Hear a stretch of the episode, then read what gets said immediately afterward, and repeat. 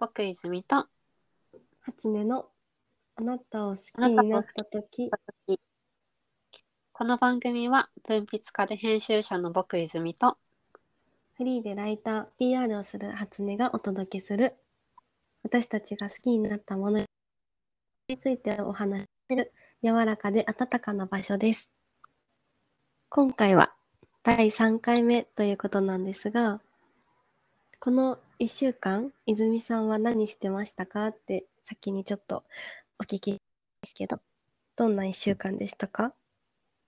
今週はね何をしてたんだろうか。毎週私も 私も遊業って感じなのであの特に会社会社員、うんうん。12月まで会社員だったんだけど今フリーランスの、えっと物書きになったのでで今はその演劇をがもう来週に迫ってもうあっという間に1週間後に迫ってねそうなの。でもなんかこの1週間って結構雨降ってたじゃん。そうですね。ずっと雨でしたね。で私気圧めっちゃ弱いからあの結構やられて稽古も1日行けなくうん。て、初めて行けないまあその主催が行けないってなかなかないんだけどさ。あの 役者のみみたいな。であの映像だけ送ってもらって後からレコメンドするみたいな感じで、うん。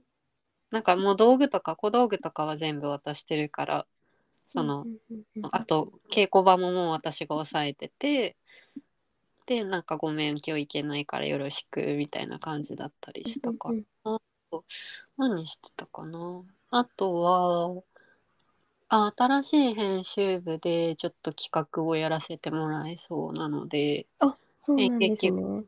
そうそうまたね初音さんとも一緒にお手伝いしてもらえたら嬉しいんだけど。嬉しいです。うん、結構いい企画。まあなんか私がす20個ぐらい多分企画出して。で、すごいでなんかだどれやりたいみたいに言われたから、あ、もうこれとこれやりたいっすみたいな感じで、へえ。もしかしたらそれが叶うかなってところで、ちょっとまだ細かい企画書とか出してないんだけど、もしかしたらそれがちょっとある媒体で実現するかもしれませんし、うん。そう。おしおし お知らせじゃないけどあのこの間えっと一昨日発売の総園のえっとブックページを担当していて。へえそうあのもう1年ぐらいね担当してるんだけど。ですごい好きな東千夏さん。そうイラストとかなんかあのこんなんだろうな。入金花糖っていうあのお菓子のなんかあの金沢のなんていうの、はいなんていうんだろうな。立体のこうすごい美しいお菓子を今風にちょっとこうパステルカラーとか使って表現してる方、うんうん絵もねすごい川上美恵子さんの挿絵をずっとやられてたりして。うんうんうんうん。で私すごい好きな方ででたまたまその取材したいですってご本人に話してたた1ヶ月後に取材が実現したっていう。えー、すごい。あ本当にたまたま。なんだ。えー、世界クッキーとかの人です。うんうんうんうん。そう千夏さんねすごい会いたかったから嬉しかったし。あなたを好きになった時にもぜひゲストで来ていただけいやたら嬉本しい。当ですね。なんか絵のタッチも独特です。うん素敵だよね、うんなんか色の使い方も本当に可愛くてお話聞けたら嬉しいです。そう。で原稿の直しもほとんどなく帰ってきて。おめちゃくちゃねあの多分初音さんもライターで私もライターだからわかると思うけどその直しがない時の喜びっていう。なんか認めてもらえたっていうかさ、うん。この文章が良かったんだなっていうのはやっぱ嬉しいよね。相手がなんかこう気持ち悪いとか嫌だなって思わなかったんだなってうん。いうのはすごいありがたい。大変嬉しかったです。めちゃくちゃなんか素敵な一週間ですね。新しいこともありつつ。そうだね。バタバタはしてる。結局、うんバタバタはしてるけどまあ適度に休みつつ楽しく過ごして、うんうんうんああと誕生日でした。そうです。おめでとうございます。ありがとうえ、泉さんは28、9、あ29歳9になったんですね。はいわああのおめでとうございます。30歳の年なんだけど早生まれなので、全然遅くてうーん。今更29みたいな感じですですね。でもなんか、30ってやっぱ節目な気がするから、そうだね嬉しい嬉しいけどなんか嬉し嬉しいし寂しいしなんだろうな、んん私新卒22歳の時にはい、はい。30歳までに何者にもなれなかったら死ぬって決めてたんだよね。で結構もう本気で本気で何者にもなれなかった。なんか死ぬっていうのはその肉体的に本当にその死ぬっていうのも思ってた部分あるし、その精神的に死ぬって思ったのもある。うんうんうんうんうん。精神的に自分の心が死ぬみたいな部分うん。持っててでもあの今回舞台の主催をやらせてもらう主催やらせてもらうってことになって、まあ何者で130枚チケットもありがたいことに売れて、うんうんうんなんか楽しみにしてくれてる方がいる中でなんかちょっとは何者じゃん何者でもないわけではなかなくなったのかな？っては思います。うんうん。だから死ぬことはないかな。よかった。よかった。困りますよ。よかったよかった。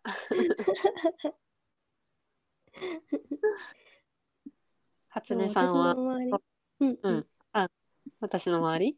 私の周りにもなんか30でもう爆死するからそれまでに悔いがないように生きるんだって 言われてた人がいて。うんうん。なんかその人思い出しました。なんかなんだろうク爆リエイター死っていうの方とか30で命が終わると思って生きてるみたいな、そうだよね。わかるわかる。うん、だから本当にやっぱ大きな節目だし多分その方からしたら挑戦できる期間みたいなそうだね。うん確かに私も演劇やるのギリギリだなって思ったしね。うん劇団、まあ劇団立ち上げたわけじゃないけど、やっぱ遅いとは思うし。うーん。でも結構私の周りには本当に楽しい30代とか30代前の方がめちゃくちゃいらっしゃるから、それはすっごい励みになってます。わかる。私もなんか、その、今働いてるワインショップとかでも、この間なんかうんうんうん40代とか50代めちゃめちゃ楽しいよみたいな言われうんて、なんかもう本当にめっちゃ楽しい。もう20代以上にすごい楽しいみたいに言われえて、ー、それを聞くとさ、希望が持てるしさ、うん、あのポッドキャストのオーバーザさんとか聞いてるとさ、なんか、うんうんうんあ自分は未完成で未熟でまだまだこれから楽しいこともあるしなんかこういう大人になるなみたいなのがすごい思うから。うんうんうん手を重ねることのねなんか楽しみみたいなのはちょっとずつ増えてきたしあの Perfume のラジオで、はいはいはい。なんかその YouTube のショート動画で上がってるんだけどなんかその、はいはい。30代40代最高みたいなそのあーちゃんが言ってるのがあって、うんなんか本当にその歌詞床見ててもノッチを見ててもどんどんどんどん綺麗になって、今が一番うん思いながら毎年生きてるみたいな。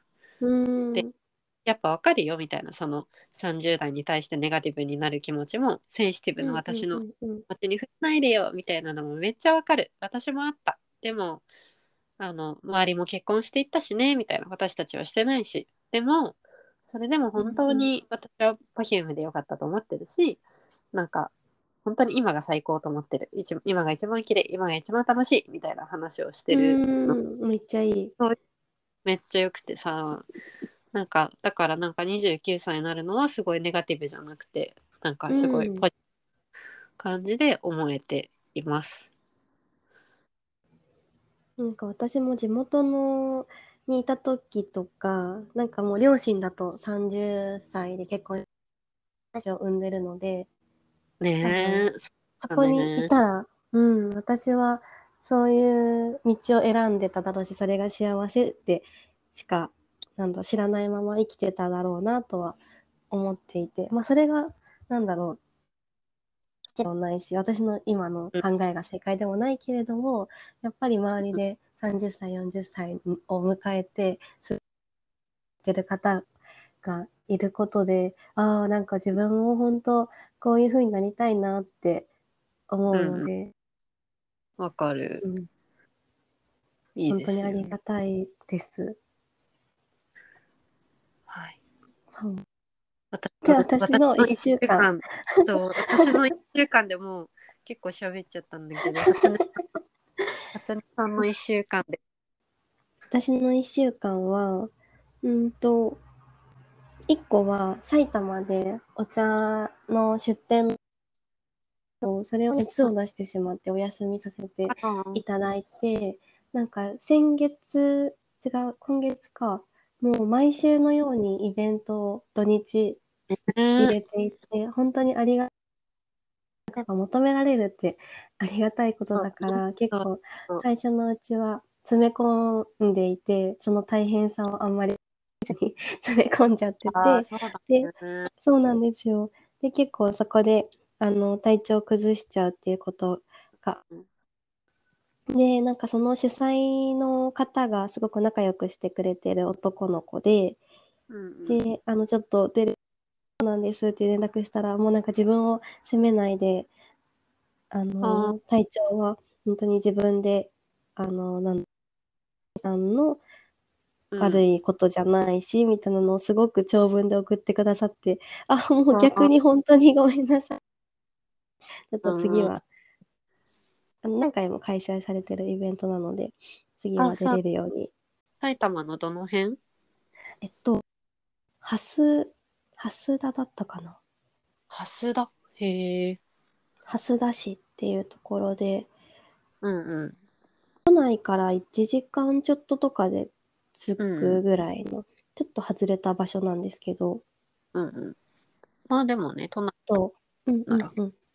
行。ける範囲。行きやすいっちゃ行きやすい。音と食がテーマの、うん。そうなんです。なんか古民家を借りてキャンプとかもしてて、へえいいね。すごい癒される場所で、私はまだ行けてないんですけど、行きたいなと思って。古民家っていいよねいや、いいすですよ。なんなんかか、うん。た時にはいはい。なんか山奥の古民家のカフェみたいなとこに行ったんだけどうんうんうんうん。すごい良かったんだよね古民家古民家いいよねなんか東京に来てなおさら思うようになりました。そうだね縁側とかねそうですね。縁側好きです。縁側いいなと思った なんあかとは、うん、はい。「サラメシ」っていう「サラメシ」って知ってる？番組え、わかんないです。なんか私めっちゃ好きでさずっもう何でも見てるまあたまにねたまに何でも見てる番組なんだけど NHK のあのミキプルーの中井貴一がナレーションしてる、はいはいあのへーサラリーマンのお昼ご飯でサラメシああ、なるほど。でそのいろんないろんな職業のサラリーマン、まあ、サラリーマンってかいろんな職業の方のお昼ご飯を除くみたいな番組なんだけど、うーん。でそのサラメシの中でなんだっけななんかえっとお庭の庭師さん？はいはい。あの庭を整える葉っぱをね、うん整うんうんえるのところに高卒で入った女の子のお昼ご飯を除くみたいな会があってね。えー、でなんかその新卒会だったんだよね。確か。でそのタクシーの運転手さんとか。なんかいろんいろんな職業のタクシーの運転手さんとかのそのサラ飯さらにお昼ご飯みたいなのを除くみたいなので、でその庭師さんの女の子のお昼ご飯まあ高卒だからさ10あれ？10いくつだ？16え？10 16? 12ん？え？18?18 13、14、15、16じゃないあ、18か。か。18ぐらいでさその庭師っていうすごい渋い世界にう入ってさ、んうんうん。男性しかいないしその家族経営みたいなところにこう入って入って。で昼ご飯はおばあちゃんかお母さんがお弁当作ってくれてますみたいな感じだったの。でなんかそこはすごい普通だったんだけど、その親方がさお菓子をくれお菓子とかなんかおやつをねくれるんだよね。はいはい。これ、うんうんみたいな。それっていつもなんですかって聞いたら、そうそうみたいな、この子が入ってすごい嬉しくてみたいな。で、なんかどうやったら距離を縮められるかっていうのを考えたときに、そうだ、女の子はお菓子だっていう甘いものだって考えられなくてみたいな。で、なんか今もうお菓子たくさんあるんですよみたいなのをすっごい嬉しそうに喋ってて。へえ。それがさ、その後輩、後輩っていうか、その弟子ができたことももちろん嬉しい。でも、うんそううんこの子を可愛がりたいみたいなそのこの子この子がいかに楽しくお仕事をしてくれるかのを考えた結果そのお菓子を与えるっていうのになって なんかすごい微か笑ましい。そう微笑ましくてさっていうのをその縁側でそれを喋ってて。へえ。庭庭お庭を整えた多分お客さんの縁側でで喋ってうんなんかそれでうんうん。縁側でなんかめっちゃいい番組ですね。あの、普通になんだろう、お弁当うん。の中身とその人を一緒に掘り、な感じなんですかね。あ、そうそうそう。で、うんなんかいろんな行ったりとか、普通に街中うーんとか、ぜひ、あの、本当に平日のお昼に NHK でやってるから、なんか時間あったら見て、へー気になりました。サラメシ。私結構好きな番組です。ほっこりですね、めちゃくちゃいいな。そう。あすごいオープニングでめちゃめちゃ喋ってる。この一週間何の話してたか忘れちゃった。ああでねその初音さんがね風邪をひいちゃってあの収録があのあ、そうなんです。そう対面じゃなくて今回オンラインで初のオンラインで。初初オンライン寂しい 申し訳ない。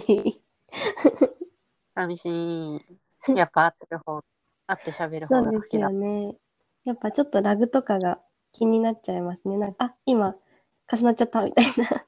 そうそうそうそう。あ同じタイミングで喋っちゃった。みたいな。とかなんかやっぱ顔表情見えないからさ。なんかうんうんうん。表情見て喋りたい。やっぱ会って喋る方が好きだなとはそうです思うね。まあできるだけ今対面に。そうそう、今週は致し方ないが、来週からはそうですね。対面に戻しましょう。元気に、うん元気になってね。元気になりました。元気になった。よかったよかった。じゃあ、あの、今週のテーマをそろそろ、初音そさんの方、うですね。今週のは、人を愛することってそう、いうテーマであな、うんあなたを好きになった時だから。うんうん。愛するっていうテーマで、私もなんか寝る前とかに愛そうなとか考えることあるんですよ。なんかちょっと恥ずかしくなっちゃった。日常的にってこと？結構私かん、多分恋愛体質なんだと思うんですけど、え？そうなの？そうですよ、意外と。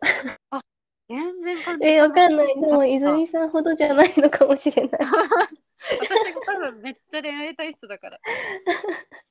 そうだね。私も結構なんか自分のその書いてる日記とかも読み返しても恋愛の話がめっちゃ多いです。ああ、なるほどね。あーでもそこはね、多分、そうだね。私も恋愛中心には文章は、うんそこはなんかこう通じてる通じ合う部分はあるのかもしれない。うんうんうんうん。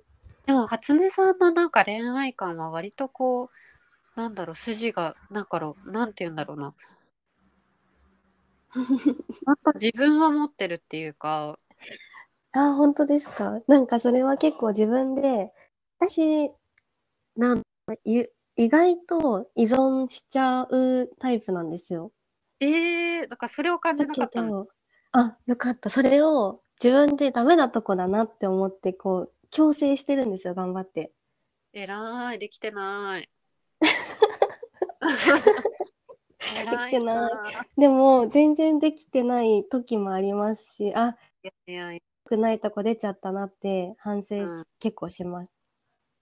やーすごいな強制したいけどやっぱ会いたい大好き会いたい大好き いや、わかります。めっちゃわかります。私もかる？それなっちゃうタイプです。うん会えないんだろうみたいな。お互い空いてるなら会えばいいのになんでみたいな。そうそうそうそうえなんでなんで月に1回しか会えないのみたいなえ会えるんだったら週に1回ぐらい会えばいいじゃんみたいな めっちゃわかります。ちゃうんでしすよねかもなんか、人の愛し方みたいなので、ボディタッチが大事な人とか、言葉が大事な人とか、結構タイプがあるっていうじゃないですか。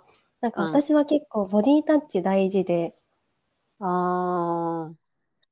があって手つなげるとかハグできるみたいなのがないと、なんかただやっぱり遠距離で好きだよって言われるだけでも嬉しいけど、なんか本当に満たされてはいないみたいな。うん。あ私かも。逆っていうか言葉はいはあ言葉があれば結構満たされます。か。肉体そうだね肉体的にその肉体的な接触っていうのももちろん恋人だったらね欲しいうんうん。ね寂しい時は抱きしめてほしいとかあるけど、あんまりその会えなくてもあでも会いたいな会いたい部分はあるけど 会いたいけどめめっちゃ LINE する人なんだよね私えー、連絡を取っていたいタイプですか？連絡すごいそのなんかなんだろうな。別に束縛したいわけじゃないんだけどなんかうんうん。もういずちゃん大好きだよ。いずちゃんのこういうとこが好き。いずちゃんのこういうとこが可愛いとかをすごい言われたいタイプで、うん、えー、だからなんか1回ぐらい聞く。好きな人に。あ。私のどこが好き？みたいな えめっちゃ聞くえそれは月に1回以上聞いてると思う すごい。え、それはき、こういうとこが好きってきたら、もう満足ですか？あそれそうそうとも、聞かずに本当は言ってほしいけど、言ってくれないから聞いてるみたいあそう本当は聞かずにな。うん。言われた分は強いけど、そんなさなんかさ急にさ「伊豆のここが好きだよ」とか言う人もまああんまいないじゃん。うん。だからうんうんうん、だから聞くことが多いしすごいその、へ好きになった人とは手紙のやり取りみたいなことをする、ーはいはいはいはい。すごい好きだった大学生の時好きだった人とかとはあの、うんうん。LINE 知らなくて LINE 知らなくうんて、Gmail でずっとやり取りしてた人とかいて。うん、へえ。Gmail と電話でその Gmail でなんか「泉さんこんにちは今日はえ月が綺すごい。麗ね」みたいなえー、すごい。毎日なんか今日はここにいて今日はこういうことしてみたいなのが毎日届くみたいなへえ。だから多分私はその言葉の人間だから言葉、うんうんうん。あの抱擁とかその肉体的な接触っていうよりかはどちらかうんうんうん言葉の方が大事だしそのいまだにねうんなんかこれあんま良くないと思うんだけど。なんかはい。元元彼と2年間毎日 LINE してて。へえ。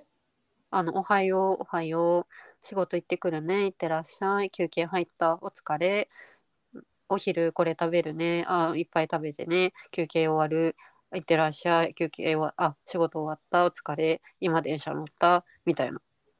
えー、えー、それはなんかどういう感情なんですか？家族みたいな感じで報告してるってことですか？もうほぼ家族でうん、あのなんだろう。向こうは業務連絡って言ってた。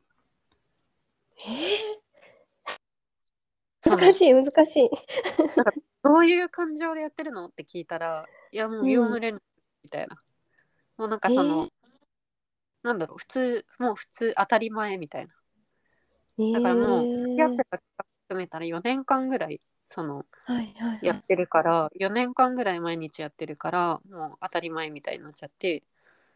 でで私から連絡しないと帰ってこなかったりするんだけど。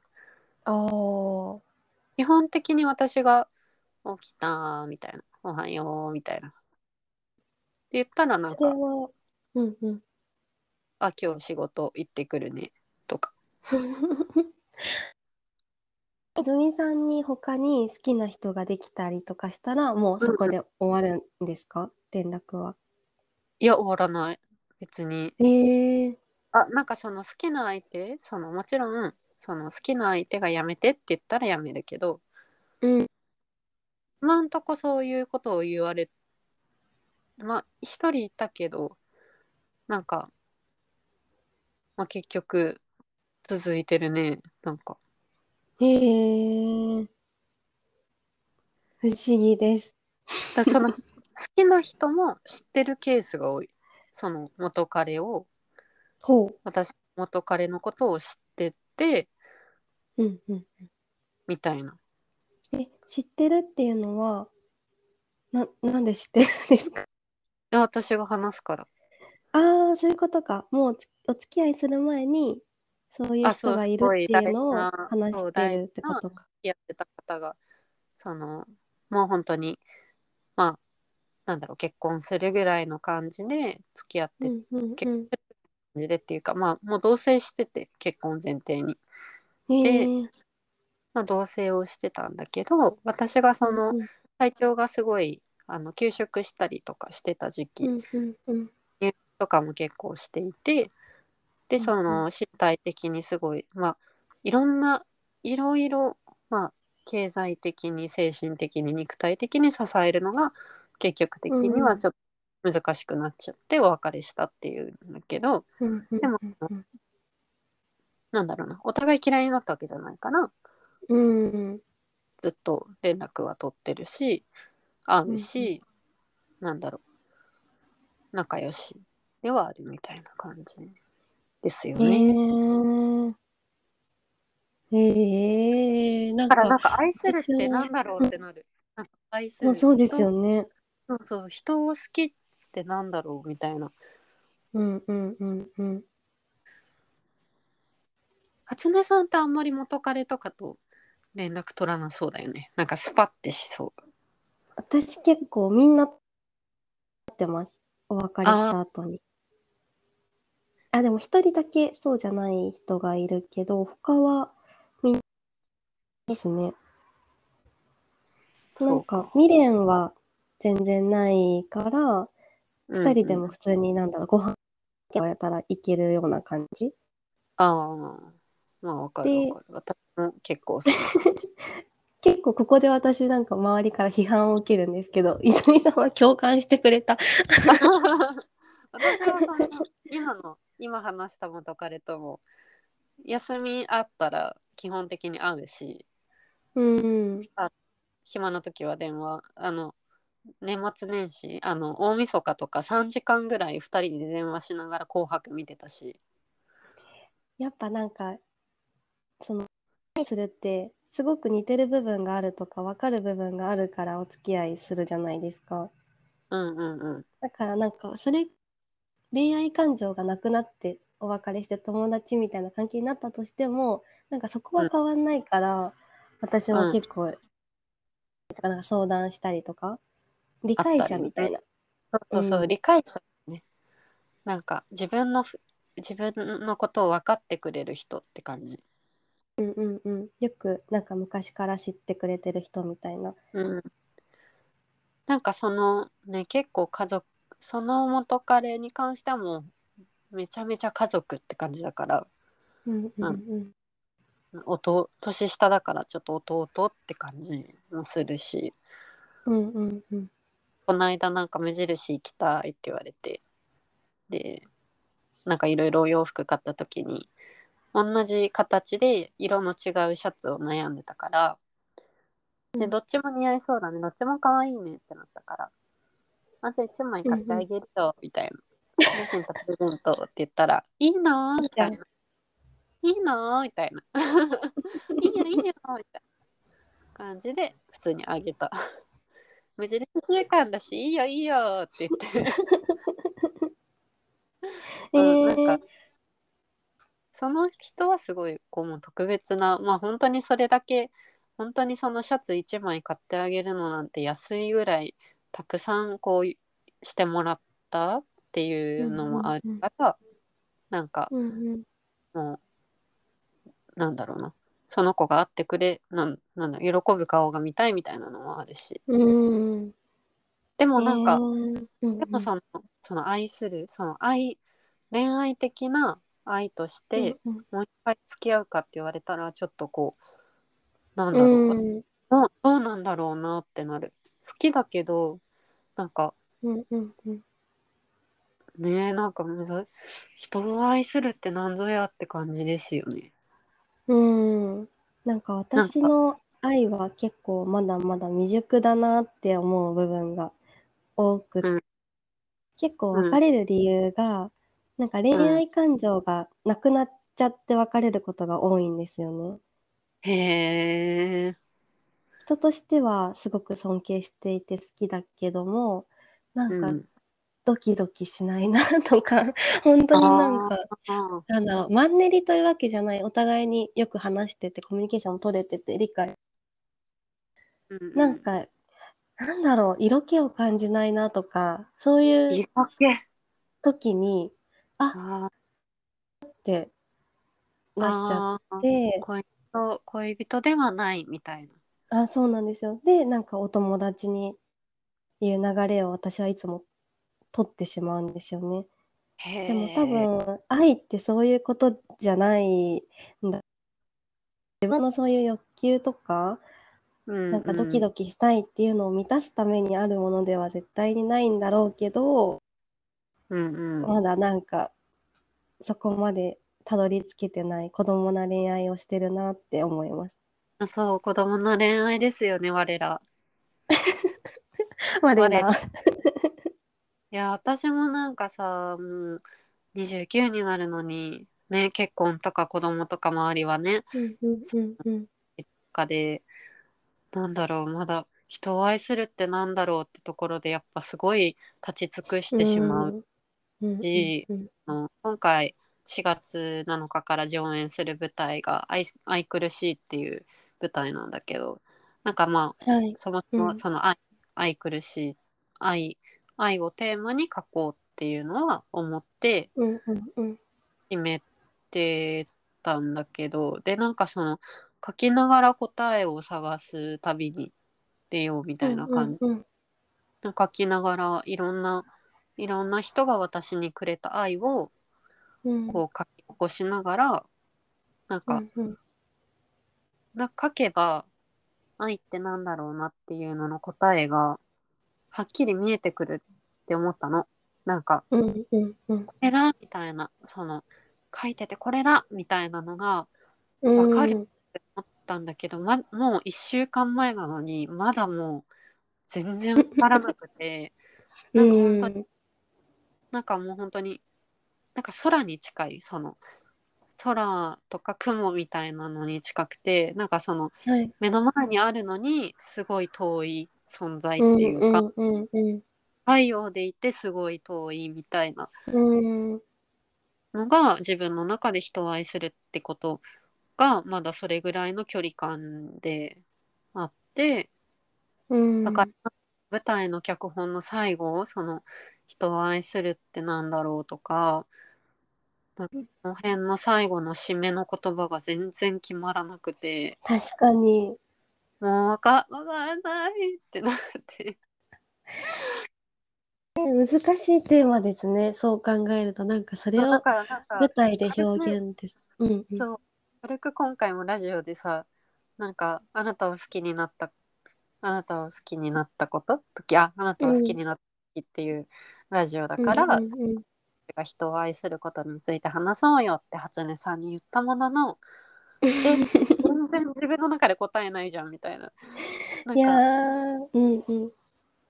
うん、すごい思って。でねねこれをさその人を愛することについて話そうって言った時に初音さはい。ん結構すぐ、あのねメッセージっていうか結構長文で私はこういうことをしたいみたいな箇条書きで送ってくれて、でなんかその中にさ、エーリッヒ・フロムの「愛するということ」っていうのの話が出てて、はい。これ2年前に読んでる ?2 年前に2年前。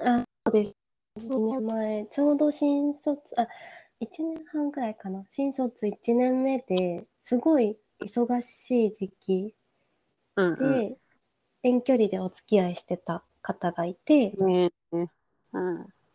でその時になんか自分の仕事のこととかも自分の今後のこととかです。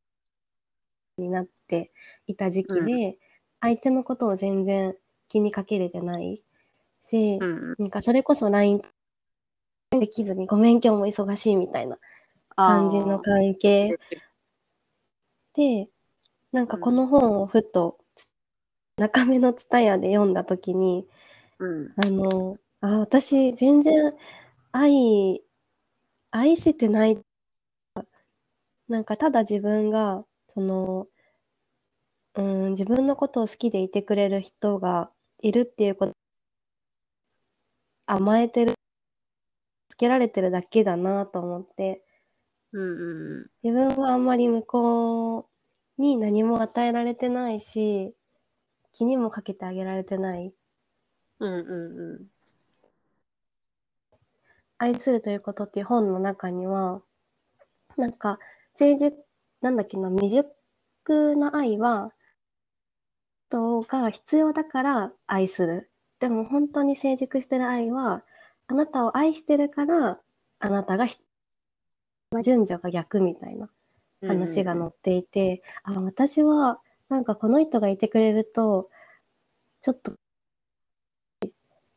安心するからだから愛してるよって言ってるだけなんだなって未熟な愛だなあのぐさぐさってこの本に 刺されて。うん。うんでそこからなんか話し合ってみようとかいろいろうん。愛のこと考えてみようっていう話をして、まあ、最終的にはお別れしちゃったんですけどうんうんなんか自分勝手な恋愛だったなって勉強させられました。なんかこの本ってすごい、まあ、特に今ねあの書店だと面出しされててうんうんうん。「フロムの愛するということと生きるということ」かななんかこの 2, うんうん、冊ありますよね。すごい、まあ、特にこの「愛するということ」に関してはすごい今読まれてる本だと思っててでそのさっき言った私のことを、まあ、結婚前提に一緒に住んですごい身体的身体的っていうかあの入院とかしてた時に支えてくれてた子をうん読んだんだよね。この本をうん。よでなんかそれで私のことを大事にしてくれていて、うん。で私も、まあ、これずずっと読まなきゃな、まあ、課題図書のように読まなきゃいけないわかります。なんかこう本好きとしてはこれは読ま読んでないって言えないぞみたいな。っていうのは感じてて。でなんかその愛することの本質みたいな部分をついてる本だというのは分かってる。うん。し、でもなんかいつ買ったかな？半年ぐらい前には多分買っててでちょっと読んだんだけど、なんかその、なんか冒頭でもう読むのが怖くなっちゃったんだよね。なんか多分。わかりますわかります。なんかその愛することの本質を知ることすらも今はうん。逃げてる自分がいるのかな。なんだろう、うん。わかんないわかんないって言ってるのってすごい楽じゃん。なんか。うん。で多分それに今まだ甘んじいやすごい反省会ですねこれ 甘んじてるんだよね。なんかやっぱ誰かをあとが本当にいや多分まだまだ課題だななんか舞台をうんまだまだつかめないしなんだろう今生活してても誰かを愛することものすごく減って、なんかそうだね。なんかこれを読みたいとか読む読むぞって思う瞬間がこれから来ればいいなって思う来ればいいなってか来なくてはいけないとは思ってるんだけれどそうですよね。そうだねうんうんなんかこうかね。うん。そうね、でその初音さんが送ってくれたメッセージにこうして私がそれに対してまたメッセージを送ったんだけどはい。その中にそのたくさん愛されて育ってきたんだねってうんうんうん言われたこと、その人に愛されてきたことに対して初音さんがすごい共感してくれてて、うん。これ私すごい覚えてるんだよねあの21ぐらいの時に、まあ、20歳ぐらいかな、20ぐらいの時にあうんうんの雑誌の編集部でアルバイトしてた時に営業部の50歳ぐらいのおじさんにはい。「なんかあなたあなたたくさん愛されてきて育ってきたでしょ」って。なんかかわいいかわいいってたくさん言われてたくさん愛情注がれてきたでしょって。見てたらわかるもん、うん愛されてがわかるって言われてなんかそれはすごいいいことでもあるし、うんうんうん。まあ、いいことなんだけれども。でもだからなのか人から愛されることをすごい求めちゃう自分がいるんだよね。なんかたくさん愛されることが当然みたいな。なんかうん自分のことを好きた人は「いずちゃん大好きだよ」って「いずちゃん大好き」とか「いずちゃんなら何でも許してあげるよ」とかっていうのが私は当然だと思っちゃう節があるんだよね。すごいひどい。うんうんうんうんうん。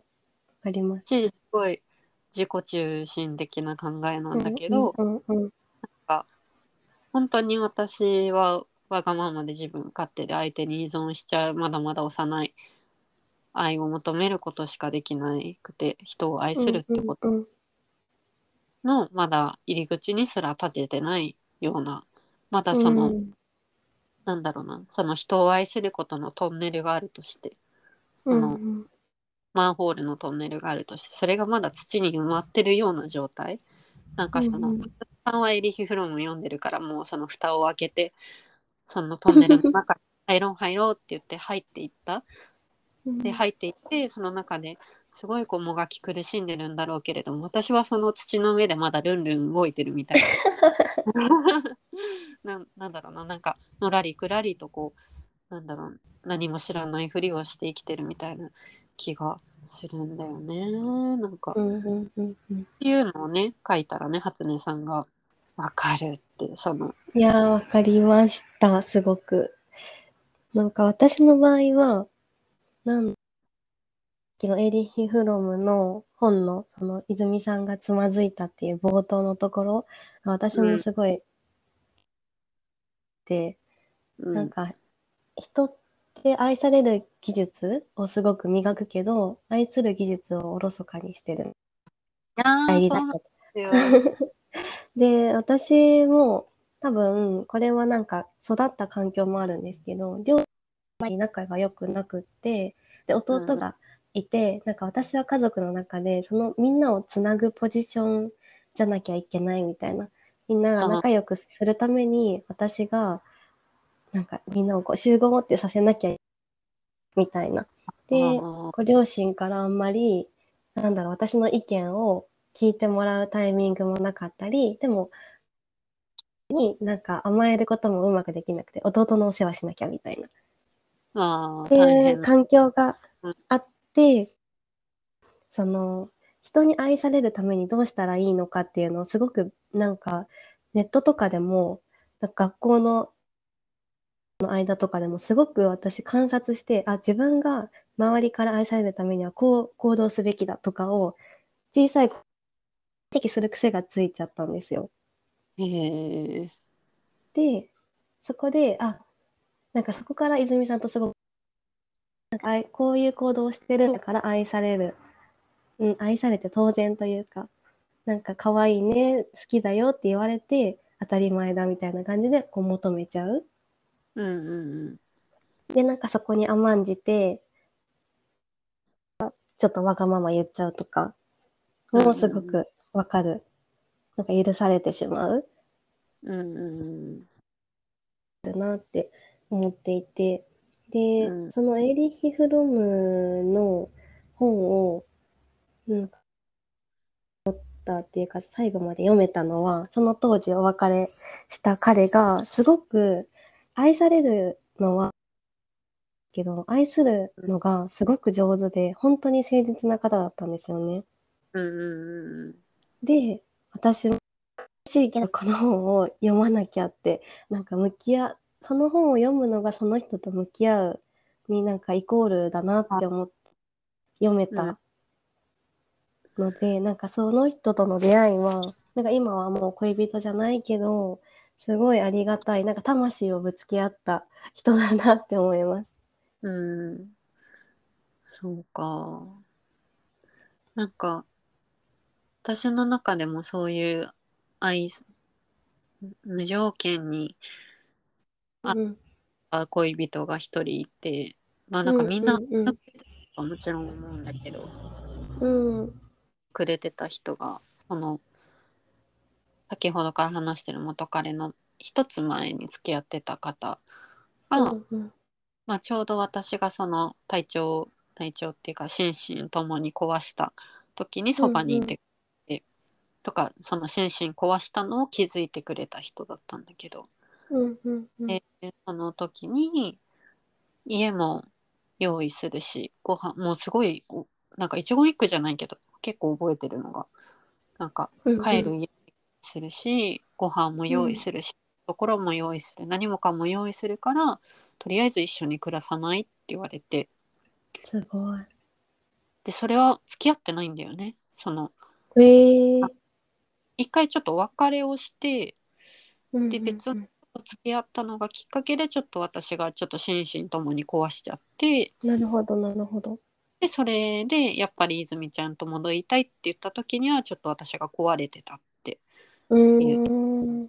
で今すぐに付き合おうとは言わないからって言ってうんうんうんうん。なんかそうなんだよね結構こうでちょっと前に内容はもう覚えてないんだけどなんか家の片付けしてたらポロってなんか一枚紙が出てきてうんそのその人からの手紙だったんだよねなんかうん。えでその一緒に住み始めた時ぐらいでー。うんなん、か「泉ちゃんはどうして私にこんなに優しくするの?」って言うけどなんか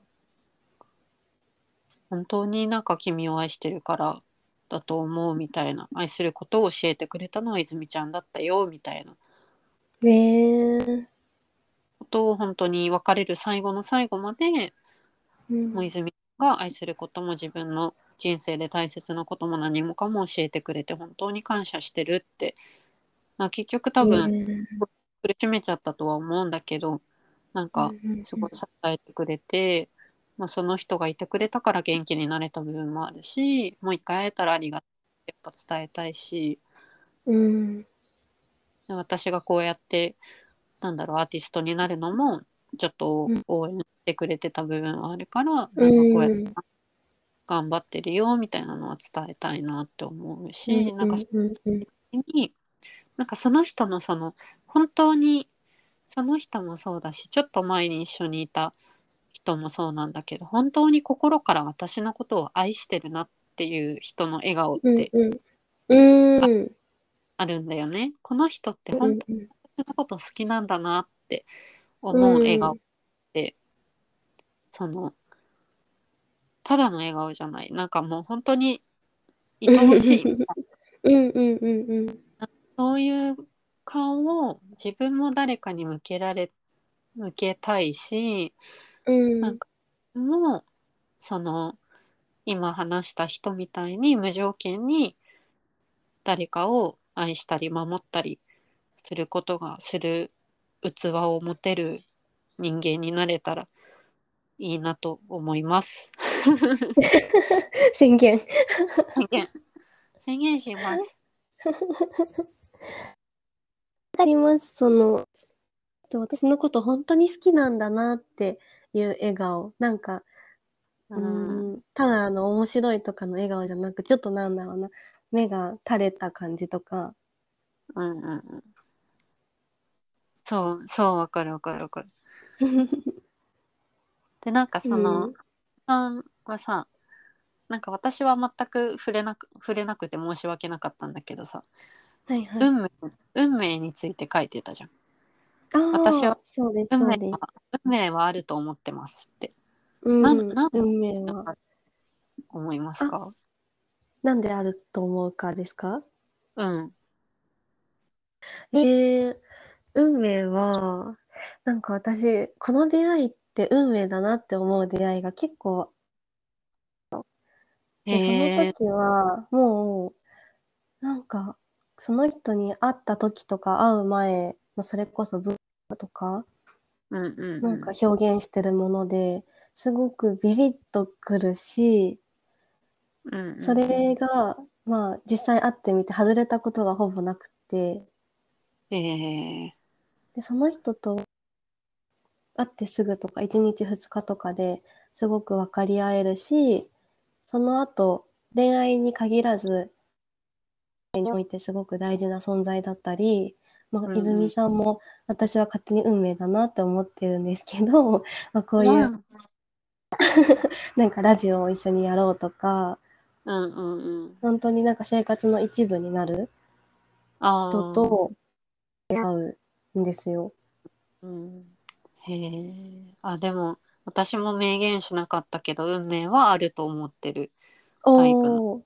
うんうん、人で、結構今私が思ってることは言ってくれたなと思ってる。あ、本当ですか。何かを見たり聞いたりした時になんか、うん。とかあった時にあこの人は自分の中でかけがえのない人になるなっていうのが出会ったその日にやっぱりこうなんか光が降りてくるようにわかるというか、うん。でやっぱうんうん。そうだなって思うしやっぱ自分の人生の中でもう同じことの繰り返し言言ってるけど。人生の中で多分本当に大事な人になるなるななる。うん。そうだね、うん。あそうだよね。一応インインスタで出会ってる。そうです。ね。結構私はから、はい。書いてあ初めて知ったんだけどあそういうふうに私のこと知ったんだっていうのは初めて知りましたあ、本当ですか？そうそう。泉さんがインスタで、文章も載せられてですけど、豆のお洋服着てる写真を載せられてて、私は大学の時、なんか豆がまだコレクションとか出てない時に、わ、可愛いって思っていろいろ調べてて、でもインスタ着てる方もそんなにまだいなくて、で、何枚か泉さんの写真が出てきて、え、この人も可愛いみたいな。なんかこんなに合う人いるんだみたいな。うん なんか私は結構身長低くて標準体型だけど、泉さんみたいな感じで、あ、こういう人が豆着ると本当に映えるんだな、みたいなのをなんか見てたんですよね。嬉しいで、なんか本当にお洋服自体も柔らかくて、でもなんか女性の戦闘服みたいなと思うんですけど、そういうシーンもあって。で、なんか泉さんもなんか繊細で本当にいつ壊れちゃうんだろうって思うよ。なんか綺麗な人だなって思ってて、で、インスタに載ってる文章とか、ノートに書かれてる文章とか、YouTube とかもなんか見て、YouTube を見てたんだとかそうですよ。なんか泉さんだって思って、こう、がっつり見てたっていうよりも、こう、いろいろノートとか YouTube とかとん検索したら、また泉さんにたどり着いたみたいな。えー、すごいそうなんですよ。インスタからなんか飛んでみたいな感じじゃなかったの。怖くて。え、このノートもいいねしてるじゃんみたいな。つながったって。そうそう。で、なんか、当時は、なんか私は今結構インスタグラマーっていう枠になるのかわからない。フォロワーが増えてっていう現状があるんですけど、ね、なんか当時はそういうインスタグラマー、インスタみたいな方って、嘘じゃん、嘘じゃんみたいな、泣きねくれてたので思ってたんですけど、なんか今もはや自分だから。いや、本当にそうですよね。今はもうなんか尊敬しかないです。本当にみんなお仕事、インスタグラム運用されてたり、ね、うん。うん。プライベートとの境もなく、なんか自分のこと発信してて、本当すごい思うんですけど、まあ当時は何も知らない 学生で、うわ、なんかこのキラキラ嘘だみたいな思ってたんですけど、そうでも泉さんはなんかそうじゃない。本当になんか自分を表現する方法を知ってるなんか映ることをお仕事にされてて、でまあそれを記録として載せてるような風に見えてあって思って見ていてでそこからなんか56年経って東京に上京して連絡して、まさかのお会いできて、ラジオを撮っているみたいな。すごいね。本当にびっくりしてると思います。昔の 私が。そうそう。なんか連絡くれたのもね、私が去年、泉ブックセンターっていうその本を毎月送るサービスみたいなのをやりますって、うんうん。うん、あなんか参加したいって言ってくれて。ですごい本の趣味もあったし、なんかその結構送って終わりっていうパターンの方が多かったんだよね。送ってまあやり取りはするんだけど、はい、送って「あ今月もすごいいい本でした。ありがとうございます」みたいな感じでやり取りはするんだけどなんかそれを投稿くれたりとか、めちゃくちゃ言葉にしてくれるのって初音さんだけだったからなんかやっぱすごい嬉しくて。でたまたまそのご住所を家に送っててその住所を私の当時の彼氏が見た、うんうん。うん、そのあのえ自分の家そのとめっちゃ近いよ。歩いて5分ぐらい。ええー、みたいな。じゃあ会おうかな。みたいなその彼の家に泊まった日ありがた。いそうそう。すごいタイミング偶然だったよね。うん。じゃあ会おうかなみたいなところでお会いしてで一緒にこちらっていう映画を見て、うんうん、でご飯食べてみたいなところから始まりましたね私たちは。うん、いや本当に。それがなんかあってもなかっただろうしただ私は泉さんの本を受け取ってあ今月もい。い。本だなみたい。なだったと思うのでまさかお家が近くてよかった。ねえそんな感じで私たちもまあ私は初音さんのことはすごく好きだし大事に思ってるのでこれからも仲良くしてください。ありがとうございます。なんか恥ずかしいラジオで これめっちゃみんな聞いてるの。めっちゃ照れてる。嬉しいけど恥ずかしい。あ、結構話したね。1時間ぐらい話した。あ、本当ですね。ちょうど。うん。やっぱ結構人を愛するってなんだろうっていうのはね永遠のテーマになる、うん、青葉一子さんっていうあのさっきのこちらあみこ、うんうんあ青葉さんと愛するって何だと思いますかっていう話をした時、まあ、取材でちょっと、えー、はい、うん。うんその答えが分かったら死んでしまうんじゃないかと思いますみたいなことを言ってて分からないから誰かを愛し続けるんじゃないかみたいな話もしてたりとかしていましたね。なんかそういうねもし聞いてくださってる方でなんか自分のな持論っていうかさなんか私の中で人を愛するとはこういうことですみたいなのをなんか教えてくれたらなんか感想でもいいし私たちの聞いて、うんうん、感想でそうあねさっきメールアドレスを作ったんですよね。ですよね。そうあのなんか当初というかお便りを送ってお便りとかご感想をあの私たちのスに送ってもらってもいいしなんか初音さんのねあのインスタにメッセージをくださった方がいたようでありがとうごそうなんざいま。ですすよ。すごく嬉しかったです。ありがとうございます。えーなんかゆるゆると話してるのでなんか楽しんで聞いてもらえてるんだなって思ったら一人でもなんか耳を傾けてもらうん思ったらねなんか嬉しいね。嬉しいです。本当に。しかも結構なんか今回話してて思ったんですけど、意外、意外とでもないのか、なんか泉さんとうん、恋愛観とか分かるところが多くって、逆に全然違う人のなんか意見とかコメントとかも聞いてみました。私全然恋愛体質じゃありませんみたいとかとか。な。そう。あでポッドキャストのえっと Gmail の Gmail じゃない Gmail なんだけど宛先がえっとあなたを好きになった時ポッドキャストあなたを好きになった時宛てに送っていただきたくてえっと、うんうんあなたを好きになった時ってねさっき英訳したらめっちゃ良かったんだよね。うん、すごい素敵でした。